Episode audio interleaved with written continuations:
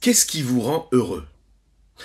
Acheter un beau vêtement Acheter une belle voiture, une belle maison Partir en vacances Vivre un moment de bonheur avec vos enfants, en famille Vivre un moment de réussite Recevoir un beau compliment? Yves et Hashem Bessimcha, la Torah nous dit qu'il faut servir Dieu dans la joie. C'est un ordre. Mais comment servir Dieu dans la joie? La joie, c'est un sentiment qui est en conséquence de quelque chose que nous avons vécu. Comment servir Dieu? Dans la joie et comment accepter qu'on nous ordonne de l'être Le rabbi de Lubavitch l'explique dans une lettre. Et il dit justement, la joie, c'est peut-être quelque chose qui vient après avoir vécu quelque chose qui nous est plaisant. Mais il faut savoir qu'on a la possibilité en nous de donner l'ordre à notre cerveau, à nos émotions, d'être joyeux. Parce que sinon, on sera très très très très très très rarement joyeux. Il faut se conditionner pour être dans la joie. Il faut s'obliger à l'être. Boker Tov les Koulam. Bonjour à toutes et à tous. Infiniment heureux de vous retrouver en cette magnifique matinée que Dieu nous offre sur la terre. J'espère que vous allez bien. On va partager ensemble ce Tania du jour. Juste après ces quelques notes de Nigun. On étudiera ensemble ce Tania. N'hésitez pas à le partager, à le commenter. Et euh, bien sûr, bien sûr, bien sûr, à vous inscrire, à vous abonner aux notifications sur les différentes pages, parce que me dit-on, on ne reçoit pas toujours la publication.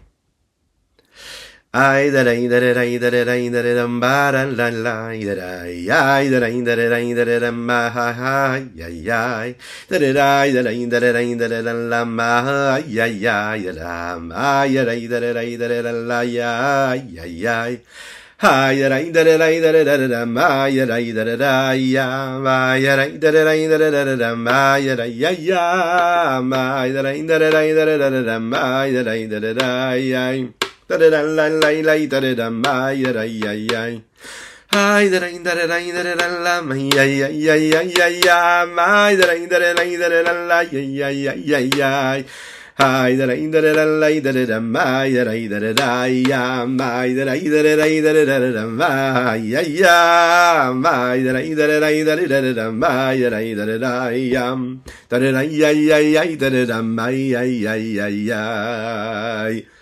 Nous étudions aujourd'hui pour la Refoua Shelema de Avraham Nissim Ben Sultana. Nous étudions également les Ilouy Nishmat d'Avraham Ben Yosef Verina Fitoussi, ainsi que les Nishmat Avion Mori, Shalom. C'est une lettre de consolation qui est envoyée justement aujourd'hui à toutes ces personnes qui peuvent vivre ce moment difficile de perdre un être cher. C'est une lettre qui est envoyée par le Morazaken, l'auteur du Tanya, cette 28e lettre des Igeret Kodesh.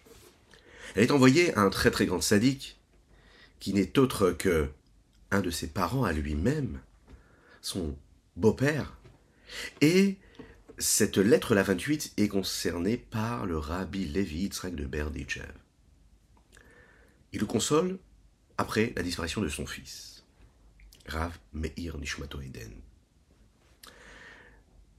Cette lettre-là a été écrite particulièrement pour le rabbi Levi Yitzhak, et donc on peut en apprendre énormément de choses sur l'approche et quel était le tzaddik qui était concerné ici par cette lettre.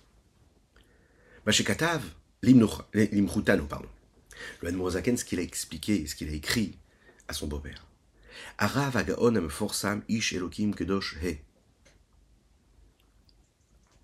Le grand Rav, le grand maître qui est connu. Ish elokim kedosh Hashem, la sainteté de Dieu, un homme de Dieu. Ner Israël, cette flamme-là, cette bougie du peuple juif, Amoud Ayemini Patish Chazak, ce pilier fort, puissant. C'est une description ici qui est donnée et qui provient du Talmud, traité Brachot, par lesquels Rabban Yohanan ben Zakkai a été lui-même décrit par ses maîtres lorsqu'il a quitté ce monde. Morenu, Virabenu, Rav Levitzrak, Nikotoidem, Av Beidin, Nikilat Kodesh, Berdicha, le Rabbi Levi Yitzhak, faut savoir que c'était un ami très très proche de Zaken.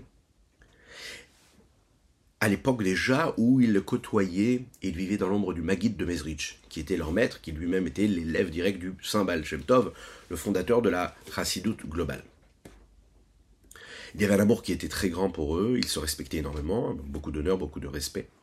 La preuve de cela, c'est que quand ils ont voulu les ennemis du peuple juif, enfermer et emprisonner le Morazaken, la première fois, une des choses qui a été faite à ce moment-là, euh, c'était à ce moment-là d'envoyer une demande de bénédiction à Rabbi Levitzrek de Berditchev, afin que lui-même prie pour le Morazaken.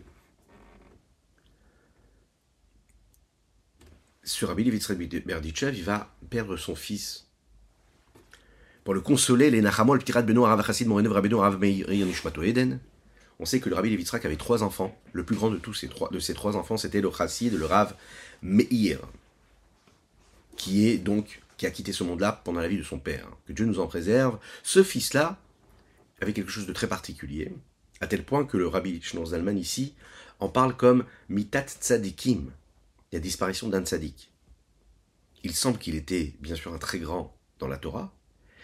Il a d'ailleurs écrit et relié un livre qui s'appelle Keter Torah, et il y a quelques paroles d'enseignement qui sont relatées dans un livre que nous connaissons tous, qui est le livre Kedushat Levi, le livre principal de son père, le rabbi Levi Yitzhak de Berdichev. Cette lettre-là, c'est l'explication de ce qui est dit par les Chachamim, par nos sages, et avec un aspect de Kabbalah et de Chassidut. La ismecha parashat Miriam et parashat Para. Question. Pourquoi est-ce que les versets qui concernent l'histoire de Myriam, la prophétesse Myriam, quand elle quitte ce monde-là, c'est juste écrit à côté d'une autre paracha qui concerne la para Adouma, la vache rousse que nous apportions au Beth Amikdash. Les textes disent L'Omar ma para peret vechul. Pour nous dire quoi? Que de la même manière que la para Adouma, la vache rousse, était là pour pardonner le peuple juif de ses fautes, alors la mort d'un tzaddik, d'un juste, elle aussi elle, pardonne le peuple juif de ses fautes. Les Chachamim en général cherchent toujours à comprendre pourquoi est-ce qu'il y a des versets, un sujet qui est collé à un autre sujet dans la Torah. Il n'y a pas de hasard. Si un sujet est écrit à côté d'un autre sujet, c'est pour nous apprendre quelque chose de particulier. C'est qu'il y a un sens particulier. Et ici, c'est le pardon. De la même manière que la paradouma, elle pardonne, alors à ce moment-là, quand Myriam quitte ce monde-là, donc quand un tzaddik quitte ici-bas ce monde-là, cela permet le pardon au peuple juif. La question qui se pose ici, c'est la vie de paradouma. Pourquoi précisément la paradouma? On sait qu'à l'époque du Beth nous apportions beaucoup d'autres corbanotes de sacrifices, qui eux aussi auraient pu être cet enseignement que nous, aurions pu apprendre. Pourquoi prendre précisément? La paradouma, le cas de la vache rousse La question se renforce on sait que la para Adouma, elle, n'était pas faite comme tous les autres corbanotes sur le Misbéach.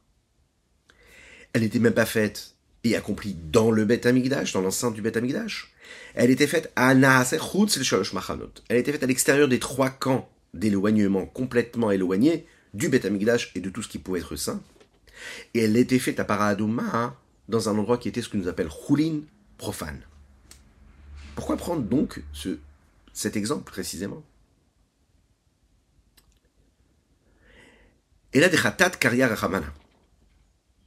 Khatat, cette faute-là, qui est appelée ici, ce korban que nous pourrions appeler ici la paradouma, d'ailleurs la Torah l'appelle khatat, dans plusieurs endroits. Ici, les chachamim apprennent que, de, dans certains côtés, elle avait ce côté de khatat pour expier cette faute-là. Birtavia de Nusra, dans euh, les écrits initiales, le, le, Nusach de l'écrit a été donné comme ça. La version que nous avons, c'est Anasem Echutz, ou Mintevat les Shalosh Rachamana Leita Birtaviad. A priori, il n'y aurait pas ici les mêmes mots que nous venons de lire ici.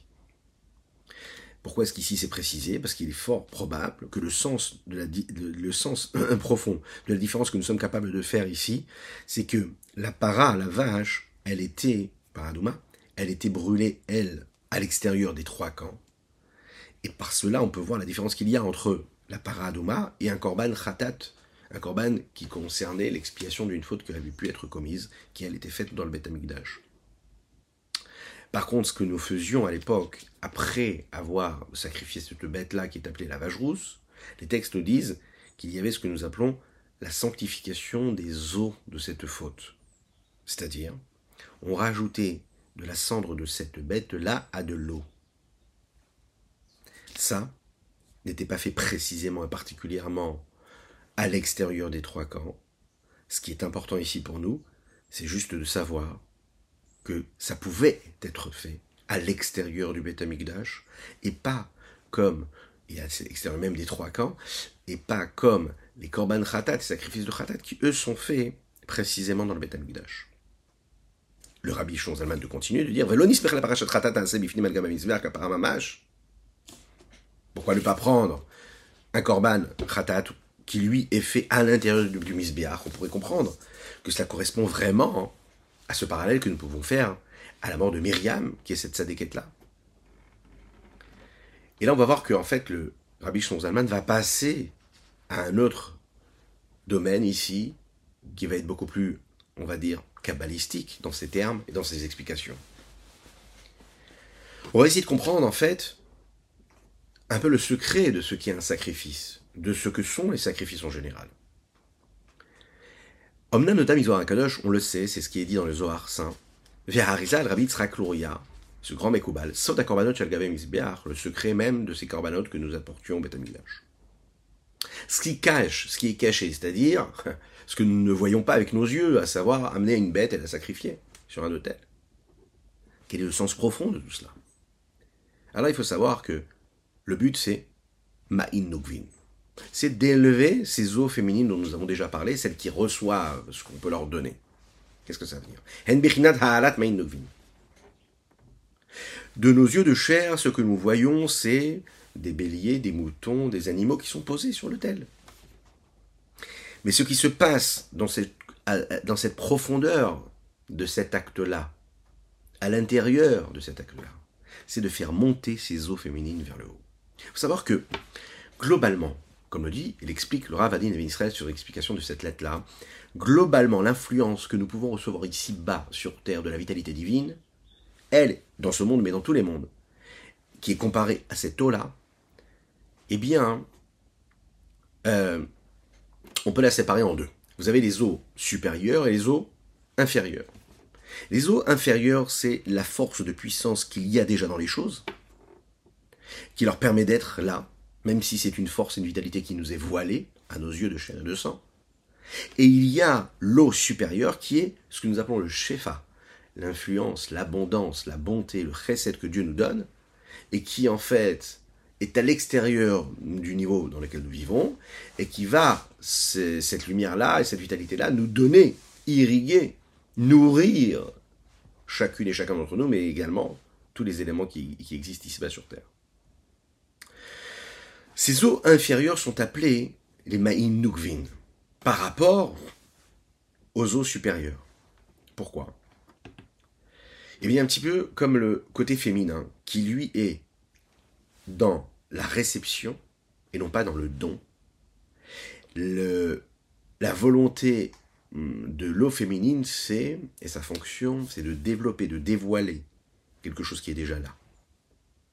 Réussir à élever les eaux féminines ici, c'est de réussir à dévoiler ces énergies qui sont ici-bas déjà présentes, et qui ne sont pas comme les influences des eaux masculines, qui elles viennent du haut vers le bas. C'est un petit peu comme par exemple quand vous savez, on ouvre la main pour demander quelque chose. Le fait d'ouvrir la main, ok, pour donner quelque chose à quelqu'un, pour lui faire savoir quelque chose, pour partager avec lui quelque chose. Le fait d'ouvrir, c'est un geste ici qui en fait nous permet d'ouvrir quelque chose. Mais le fait qu'on ouvre, c'est un petit peu comme si on ouvrait une écorce pour laisser passer l'influence divine qui est à l'intérieur. Cette ouverture-là, le fait d'être capable de se briser, de s'annuler, hein, de se mettre complètement de côté pour laisser transparaître et développer et dévoiler l'énergie qui est à l'intérieur, c'est ce que nous avons ici, in Nuvin. C'est le fait de réussir à faire cela. C'est la raison pour laquelle, quand on voit que les corbanotes, les sacrifices étaient constitués de quoi? De minéral, de, euh, végétal surtout, de, végétal, et il y avait aussi du minéral, si je ne me trompe pas, et de l'animal. Et de cette façon-là, en fait, tous les éléments du monde étaient ouverts à cette élévation et cette évolution. D'où cela venait également de ce que nous appelons Miefesh Shabamit Venoga. Il faut savoir que les corbanotes devaient être accomplis à la base euh, par des animaux qui étaient cachés. Maintenant, ce qui est caché, nous l'avons déjà dit, c'est ce qui correspond à l'écorce de Noga, qui est constituée du bien et du mal. Qu'est-ce que je vais faire avec cette énergie-là? J'ai consommé un aliment, qu'est-ce que je vais en faire? L'âme animale qu'il y a dans ces animaux-là, précisément, eh bien c'est quoi? C'est leur vitalité. D'accord? Leur, vitalité profonde, celle qui leur, permet d'exister. Euh, quand le corps de l'âme, lui, c'est ça, ce qui le recouvre matériellement et physiquement, et qui bloque quelque part cette vitalité et qui l'enferme, eh bien lorsque l'on met cet animal-là et que son corps disparaît quand il est consumé par le feu de l'autel, alors à ce moment-là, en tant que tel, cet animal-là se déconstitue, et qu'est-ce qui monte et qui s'élève vers Dieu? C'est ce qu'il y a d'âme, sa spiritualité, sa profondeur, son énergie divine qu'il y a dans cet animal-là. Elle s'élève, elle s'élève et elle monte, elle se libère du corps physique de cet animal. On l'imagine ici, nous parlons aussi de ce service, de cet effort spirituel qu'il y a dans les corbanotes. Quand par exemple, vous savez, on lit la Tefila, quand on lit le schéma Israël, à chaque fois qu'un homme, par exemple, réussit à passer outre les barrages de son corps, de son esprit, c'est-à-dire ce que son âme animale lui impose, il ne peut pas avancer, et qui réussit en fait de prendre ça, prendre son corps, prendre son âme animale, son ego, son, son, son, son honneur personnel, tout ce qui l'empêche de sortir de lui-même, et qui prend ça et qui le met sur l'autel, il le sacrifie quelque part. Et il se dit, voilà, je mets de côté, j'ai confiance en Dieu, je fais ce que Dieu me demande. Il est en train de poser vraiment sur la table son corps, ses vêtements, son, son, son énergie. Et qu'est-ce qu'il est en train de faire? En effet, de sacrifier tout cela pour laisser passer juste l'énergie divine qu'il a en lui. Comment? Parce qu'il va leur permettre de s'élever, de monter. El Shorshanu Karam Ebrinat Dalet Rayot, Sheba Merkava. Vers quoi? Vers leurs racines profondes de tous ces animaux qui sont ce que nous appelons ici Pénéchor, Pénénécher. Ils sont décrits dans le char céleste qui est constitué de ces animaux-là, cet aspect animal, qui a cette Merkava qui est décrite dans le livre de Yecheskel. Et cette vitalité qui se trouve dans chacun des, chacun des animaux ici-bas se trouve là-haut. Et quand on apporte le sacrifice, alors à ce moment-là, on le libère, on lui permet de grandir et de s'élever.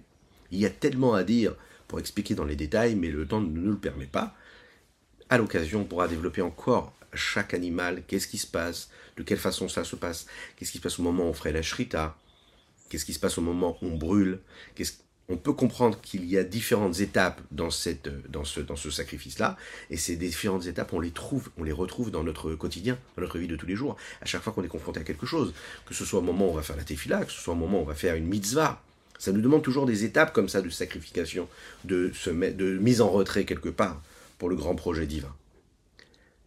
Validé. Et grâce à ça, quand on réussit à faire élever et monter ses eaux féminines, entre guillemets, Yordin Alors à ce moment-là, il y a un retour de quoi?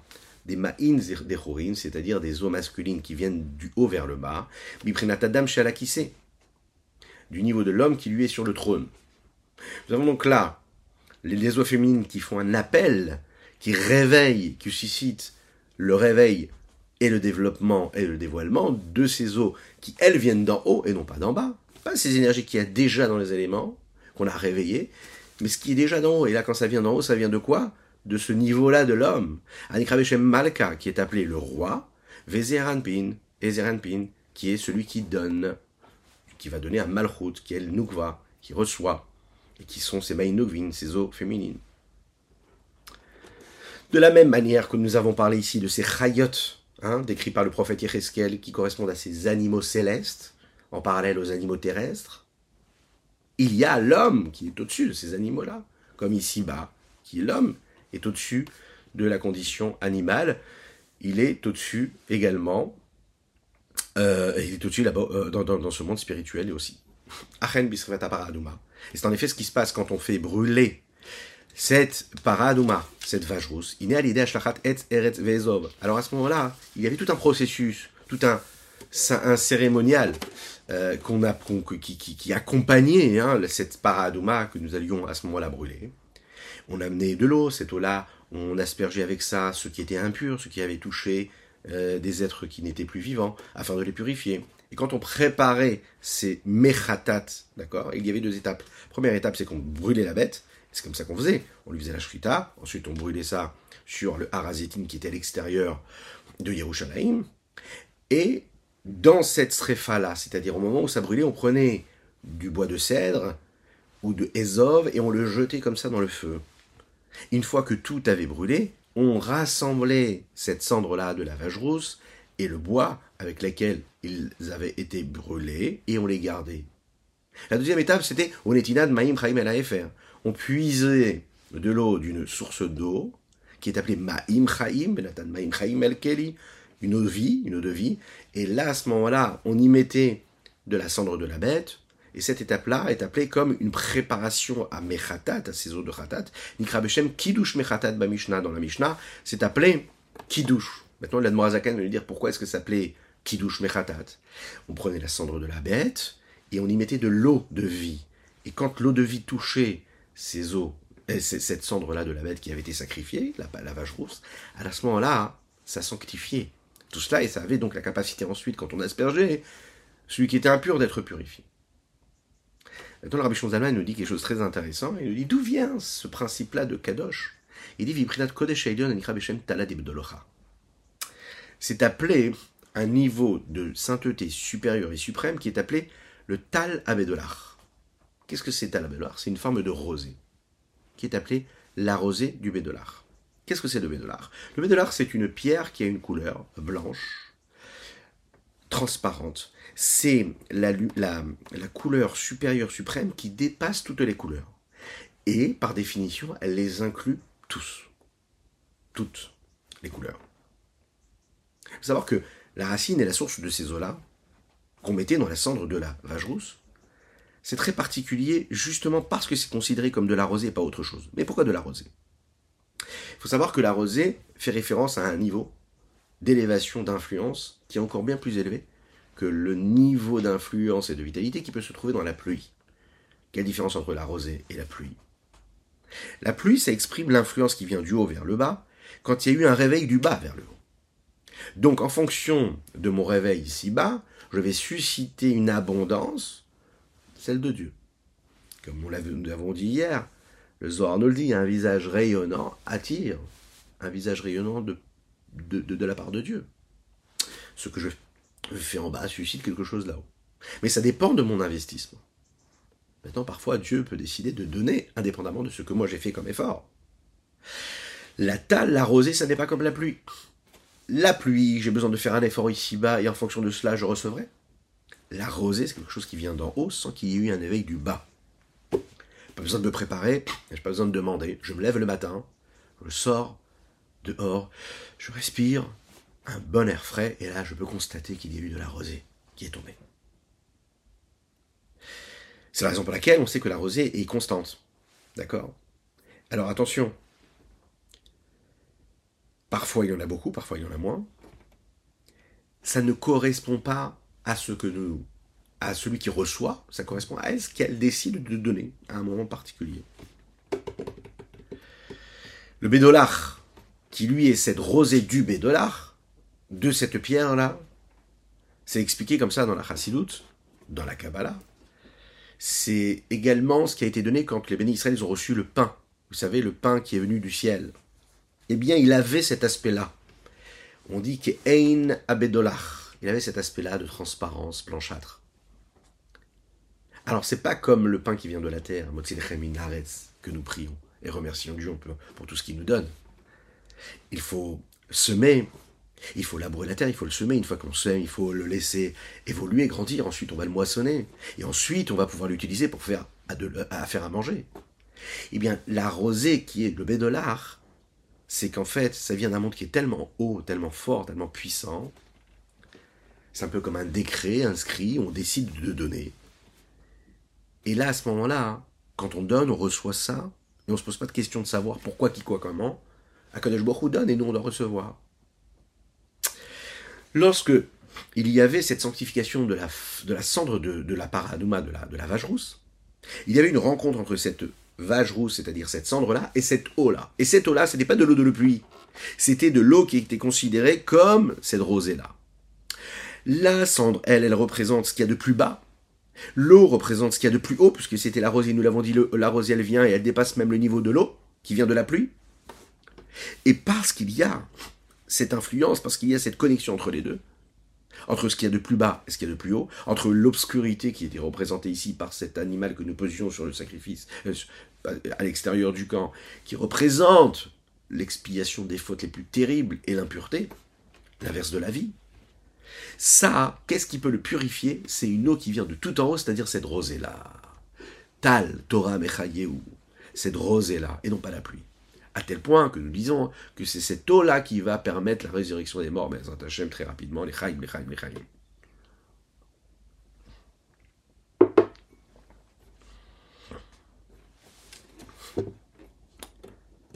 Est-ce que vous avez déjà entendu parler du, de la Chorma Astima'a On a déjà parlé peut-être de cette question-là. La sagesse cachée. Ah, vous savez que c'est des principes de Kabbalah, on peut y passer beaucoup de temps dessus, il faut les maîtriser. Succinctement, Chorma Sistema, c'est la Chorma Pnimit, la sagesse intérieure profonde. Elle est cachée, d'accord? Euh, elle, est en rapport et en contact avec ce que nous appelons le Harich Anpin, le visage d'Harich Anpin. Ce sont les grandes figures. Ce sont les grandes figures, si l'on pourrait dire, d'Akadosh Baoru, qu'il y a dans le Keter, ce niveau de Keter qui est cette couronne-là, qui précède même le monde d'Atsilut. Dans la volonté profonde et intérieure de Dieu, qui inclut tout, à savoir tous les mondes, quels qu'ils soient, mais tel que cela apparaît chez lui et non pas chez nous, c'est-à-dire dans ce potentiel-là, et non pas tel que c'est assumé ici-bas sur Terre, chez nous, pour nous, les créatures. En d'autres termes, cette sagesse supérieure, suprême et essentielle, qui n'est pas en contact encore avec l'existence des mondes, mais avec la volonté profonde qu'il y ait un monde. On est dans la possibilité de dans la volonté d'eux, mais on n'est pas déjà dans l'existence même du monde. Dans cette étape-là de volonté, il y a une forme de sagesse cachée qui a un niveau très très élevé. Pourquoi? Parce que, étant donné qu'on est dans le potentiel, et le potentiel du divin est un potentiel qui est illimité, quand il n'y a pas question encore de monde, puisque le monde n'est pas encore là, et donc la limite n'est pas là. Alors cette rorma, cette sagesse-là, c'est une sagesse qui est stima, qui est cachée, et donc qui est illimitée, qui est infinie. À l'inverse de la chorma qui, elle, va dévoiler, la sagesse qui est dévoilée, c'est une sagesse qui, est assumée en fonction des limites, hum, des capacités cérébrales qui vont être mises en œuvre pour essayer de développer un sujet, quelque chose, une notion. Il est dit comme ça, que c'est Tal Abedolach, c'est ce niveau de Chorma Stimar. Cette rosée-là, qui a cette couleur et qui provient de cette pierre-là, qui a cette couleur-là euh, blanchâtre, transparente, hein, qui est très très élevée, correspond à cette Rochma Stima. Comme il dit dans le sens Zohar, Shehi, Bechinat Rochma Hilha Elle vient de cette sagesse suprême et ce cerveau qui est lui caché, voilé. Lequel? Des Arichanpin. Qu'est-ce que c'est Arichanpin La couronne. Qui a dans, dans la couronne? On sait que dans la couronne, il y a Arichanpin, Atikyomin, c'est-à-dire deux niveaux, comme une couronne qu'on pose sur la tête. Eh bien, il y a deux niveaux. Il y a la partie extérieure, un superficielle, entre guillemets, qui, elle, atteint ce qui est tout en haut, c'est-à-dire l'infini. Et il y a ce qui touche la tête. Et là, ce qui touche la tête, c'est beaucoup plus ancré, et plus, en plus en contact avec quelque chose de limité, avec ce qui est en bas. Dans ce qu'éther-là, il y a cette notion-là de kdusha, de sainteté. C'est le niveau le plus élevé le niveau le plus élevé de l'âme, le niveau le plus élevé de l'influence de Dieu ici-bas dans le monde, dans lequel l'infini va s'habiller. Va Allah itmar bedur tetuva. Et sur ce niveau-là, sur le niveau de la chorma stima'a qui est cachée, cette sagesse cachée, euh, puisque cachée, c'est-à-dire comme un peu bouchée, comme, comme, comme, qui ne peut pas se dévoiler, quoi. on sait que l'essentiel même de tout ce que nous avons à accomplir, c'est justement Bazar Kodesh, Bechorma et Bereru, comme le dit le Saint-Zohar, c'est par la chorma que tout est raffiné, tout peut être élevé. L'essentiel même du travail des birourim, du travail de raffinement, se fait grâce à la sagesse. À chaque fois qu'elle va toucher un monde, elle va être celle qui va prédominer, qui va initier la chorma, le travail d'élévation et de sanctification et de raffinement. celle qui permet aussi la transformation de l'obscurité en lumière. Vous savez qu'il y a la lumière qu'on ne voit pas, il y a celle qu'on voit. Il y a la lumière que certains voient et certains ne voient pas. Le but, c'est quoi? C'est de faire des birourim, des travails de raffinement. On va faire de l'ordre dans les choses. Celui qui voit avec celui qui n'est pas visible. Vous savez que l'existence même, elle est pleine de plein de choses, en fait. Plein d'éléments, comme la parole, qui est constituée de tellement de lettres, de mots, comme la pensée, qui est constituée de centaines, de milliers de lettres, qui se, qui se, qui se disputent entre elles pour créer et façonner une idée. Quand on ne voit pas le lien qui y a entre toutes les lettres, quand on ne voit pas en fait le lien qui a le côté, euh, la sagesse intellectuelle, l'idée intellectuelle qu'il y a entre elles, on a du mal à comprendre le rapport. Lorsqu'on réussit à leur donner un sens, à les construire, à les constituer, à constituer un élément global, alors à ce moment-là, c'est ce que nous appelons le tikkun, la réparation. C'est ce que nous appelons en fait à ce moment-là un travail, un investissement qui nous permet de bâtir, de construire, parce qu'on a mis chaque élément avec chaque élément. Des haïnos. Olamatikun, ce monde-là qui est ordonné. Grâce à ce travail-là, qui correspond à ce cerveau caché du niveau de Harichanpin, mais Asia, qui lui à la base provient après cette étape du monde du Tohu, euh, là-bas où euh, ce qui a été engendré, c'est la Shvirtakilim, la brisure des réceptacles, puisque la lumière était trop intense, donc il a fallu briser ces réceptacles qu'ils ne pouvaient plus recevoir, qui sont tombés dans quoi? Dans, ils brillent à Yetzirasia, les trois euh, mondes. Et quand il y a eu cette brisure-là, ça répare le niveau de la Chorma, qui est les cachets qui se trouvent dans le Keter, et à ce moment-là, la réalité, l'existence, peut être ce que nous appelons ici le Olamatikun, vivre à travers la dimension d'un monde de réparation. Parce que je fais ce travail de raffinement.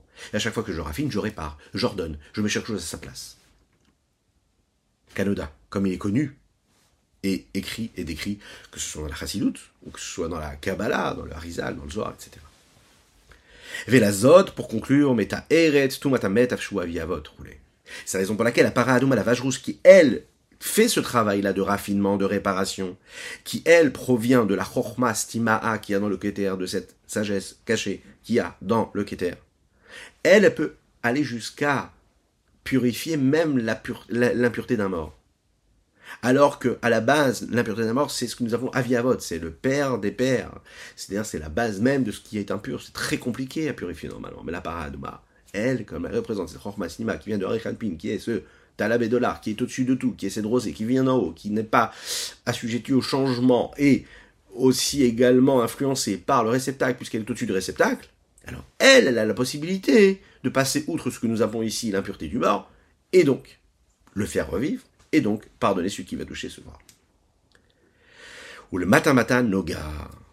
Et ici-bas, cette écorce-là qui est la source de l'impureté, et de la même manière qu'il y a deux niveaux dans l'écorce, puisque nous savons qu'il y a l'écorce de Noga et l'écorce des klipot atmeot, dans l'impureté aussi, il y a l'impureté du Tumatamet, de celui qui est impur, qui est considéré comme la plus grande des impuretés, et la klipat Noga, l'écorce de Noga, comme son nom l'indique, qui est une écorce dans laquelle il y a une lumière, Noga c'est la lumière. Donc c'est la même chose, la, même chose ici, c'est-à-dire, de la même manière que l'impureté qui est en rapport avec cette mort-là, c'est quoi? Ben, par définition, c'est un manque de vitalité, la mort. Et donc l'impureté, elle naît quand il y a un manque de vitalité. Quand il y a de la vitalité, alors à ce moment-là, ça représente la pureté. Mais dès l'instant où il y a une vitalité qui, elle, ne constitue pas et ne crée pas et ne donne pas la possibilité à l'existence, ne, permet pas l'existence et ne permet pas de la vitalité continue, mais il y a une perte de vitalité. Cette vitalité n'a pas où aller, elle n'a pas de réceptacle. Il y a une énergie, il y a une lumière, mais elle n'a pas où se poser. Qu'est-ce que ça donne? Ça engendre de l'impureté. Mais dès l'instant où je prends cette impureté et je la purifie par l'eau, alors à ce moment-là, on peut avoir une réparation, un tikkun, une réparation qui peut être produite. Voilà ce qu'on pouvait dire aujourd'hui sur notre dernier du jour, en souhaitant une excellente journée, que Dieu vous bénisse et qu'il vous protège, qu'il inonde votre existence de bonté, de grâce et de miséricorde, de pureté et de sainteté. À très très très bientôt.